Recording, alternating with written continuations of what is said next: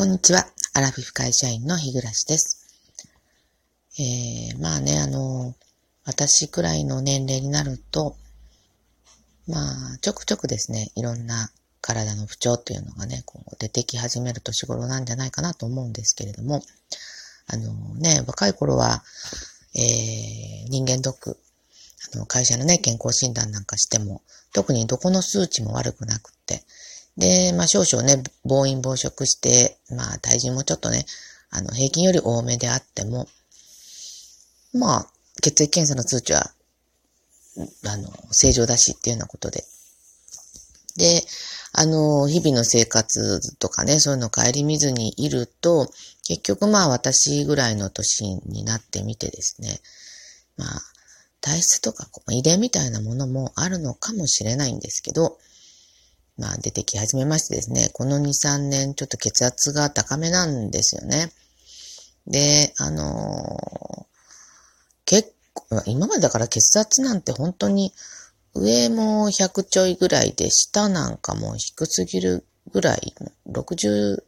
代とか、そんな感じだったんで、まあ、本当にあ何の心配もしてなかったんですけど、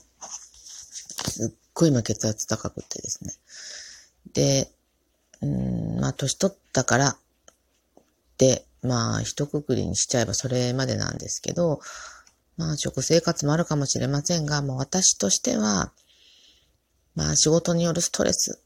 まあ、仕事だけ、まあ、生きてることのストレスが多いかなとね、まあ、そんな風に思ってるんですよね。まあ、仕事だけじゃないですもんね。うん、だから、あの、もう本当、えー、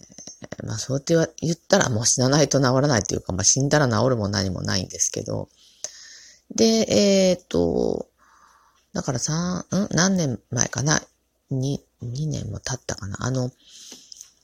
血圧をね、家で測る、あのものあるじゃないですか。血圧測定器。これもね、買って、で、しばらくはね、こう、毎朝測って数値をね、あの、書き留めてて。で、健康診断の時に、あの、それをね、えー、持ってってたりしてたんですけど、血圧を測ってね、その数値高かったりすると、その、夫がね、あの、すごく、わーわー言うんですよ。もうすごい血圧が高いとか、あの、そういうの、こう、まあ、心配してくれって言ってるんだと思うんですけど、言われるとちょっと余計この、私みたいな性格、あの、こう、小心者の性格の人間はですね、そうやって人に言われたりすると余計この不安が煽られてですね、あの、それがまたストレスになっちゃうんですよね、結局。で、そんなこんなで今も全然血圧測ってないんですね。最近どうなるかなと思うんですけど。まあでも血圧高いのってそんなにあの、えー、簡単にほっといていい話じゃなくて、もう本当に危険なことだって分かってるんですけど、まだね、体重を落とさないといけないなとかね、まあ、思ってはいるんですね。思っては。思ってはいるのに、まあ、食べますよね。ええうん、もう、これはね、本当に、まあちょっと、ちょっとしたもん病気みたいなもんかなと思ったりするんですけど、まあでも体は大事にしていかないと、もう今、例えば、まあ目もね、なんか、あの、不具合が多くて、えっ、と、人間ドックでもね、ちょっと、あの、ダメ出しされてるし、あの、非分症って皆さんご存知ですかね？えっと、火ってあの、ブーンってあの、プチで刺す蚊ですよね。あ、間違えた。火は飛ぶか？ごめんなさい。で、文が蚊ですね。で、蚊が飛んでるみたいに、あの、目の前にこう黒い点々がこう、ね、あの、ちらつくっていう。これって一回始まるともう治らないらしいんですよね。で、私なんかまだね、夫から言わせてたらだいぶ若くて。で、まあ、夫はこの、あの、この最近のそういう症状があるんだって言って、あの、まあ、もともと眼科に通ってるんで、そこでも相談したらしいんですけど、まあ、そのように、まあ、治るもんじゃないと言われたらしくって。私はこの非分症で病院には行ってないんですよ。で、あの、まあ、病院嫌いなんでね、何日したところでね。だから、まあ、行ってないんですけど、まあ、夫はそういう診断を受けたということで、まあ、私もね、まあ、これは治らないんだなと思って思いましたけど、だから今、今のこの体をね、えー、本当にどうでしょう。これ以上健康になるってことはできないかもしれないんで、まあ、せめて保つじゃないんですよ。悪くならないように、あの、気をつけないといけないなと思ってるんですけど、ただまあ私はね、あの昔から、もう本当にそれこそ幼少時代から、あの、鼻炎があってですね。で、あの、慢性鼻炎、ずっと。だからあの、もうこれ体質だと思うんですけど、長男がね、あの、私の長男が、あの、私と同じなんですよね。こう体質に似てしまって本当にかわいそうだと思うんですけど、まずあのご飯食べたり、まあ、な、もうとにかく鼻が出るんですよね。で、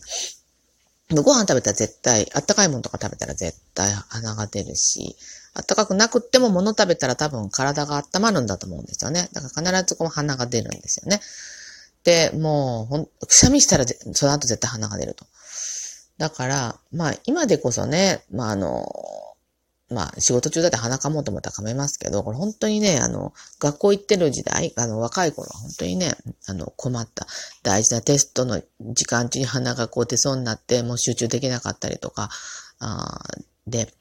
で、一度はね、本気で治そうかなと思って、病院に行ったこと、二十歳ぐらいの時に一回と、で、5年ぐらい前に一回かな、行ったんですけど、まあ、いずれも、あの、まあ、対症療法じゃないですけど、まあ何かこの外科的なもので治るとかそういうもんじゃないみたいで、えー、まあかといって薬もらったからといって治るようなものでもな、ないらしくて、結局、な、あの、何の診断も下されないまま、何の処置もないままですね、あの、まあ仕方ないですね、的な感じで終わったんで、もう本当にもう諦めましたけれども、あの、そんな中で、ちょっとこの最近私ね、あの、トライしていることがあるんですよね。で、これはね、あの、私、寝ている時に絶対口開けて寝てるんですよ。それはまあ鼻が悪いからなんですけど、まあ夫からもね、言われたことあるんです。で、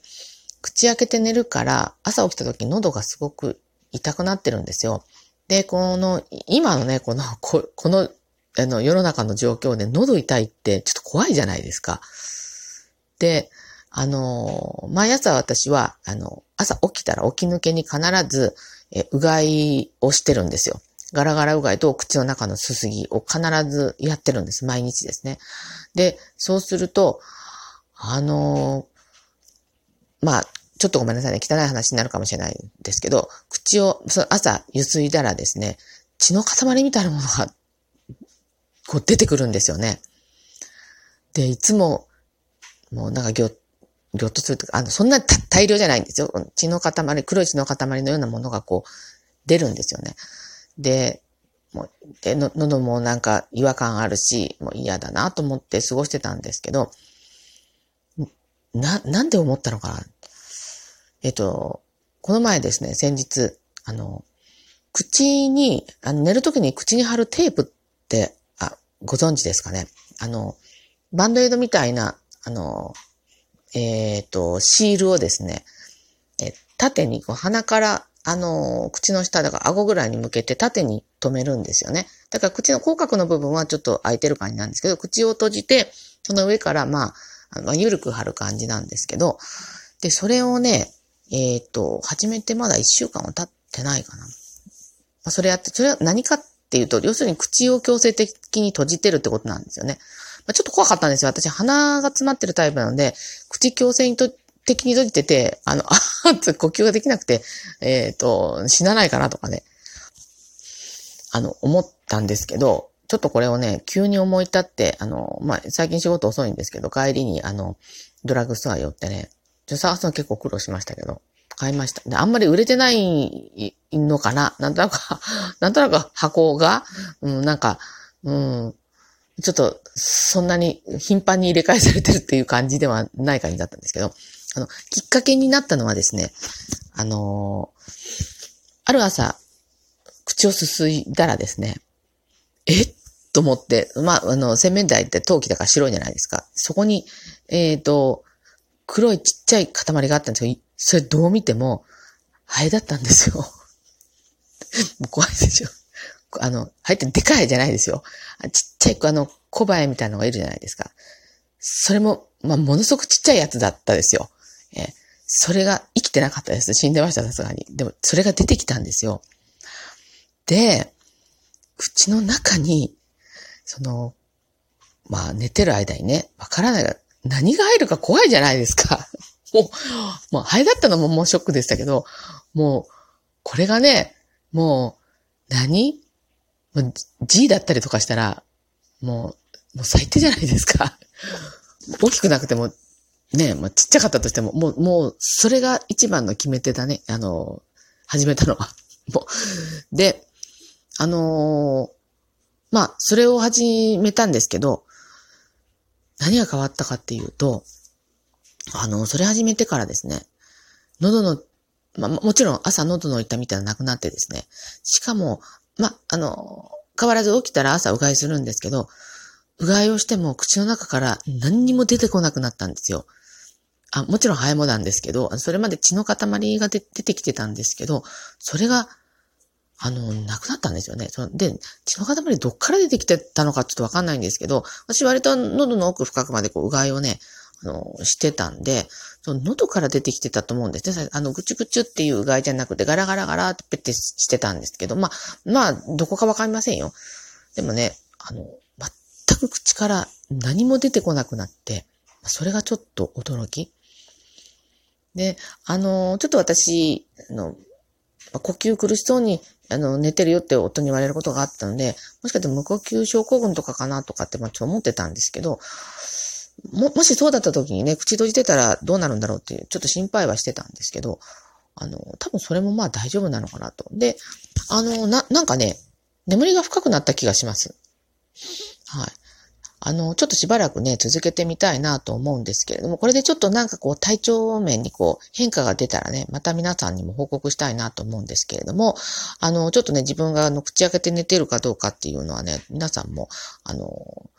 気をつけられて見たらいいのではないかなと思って、まあ、ちょっとそういうお話をしてみました。あの、最後までお聞きくださってありがとうございました。それでは次回の配信まで失礼いたします。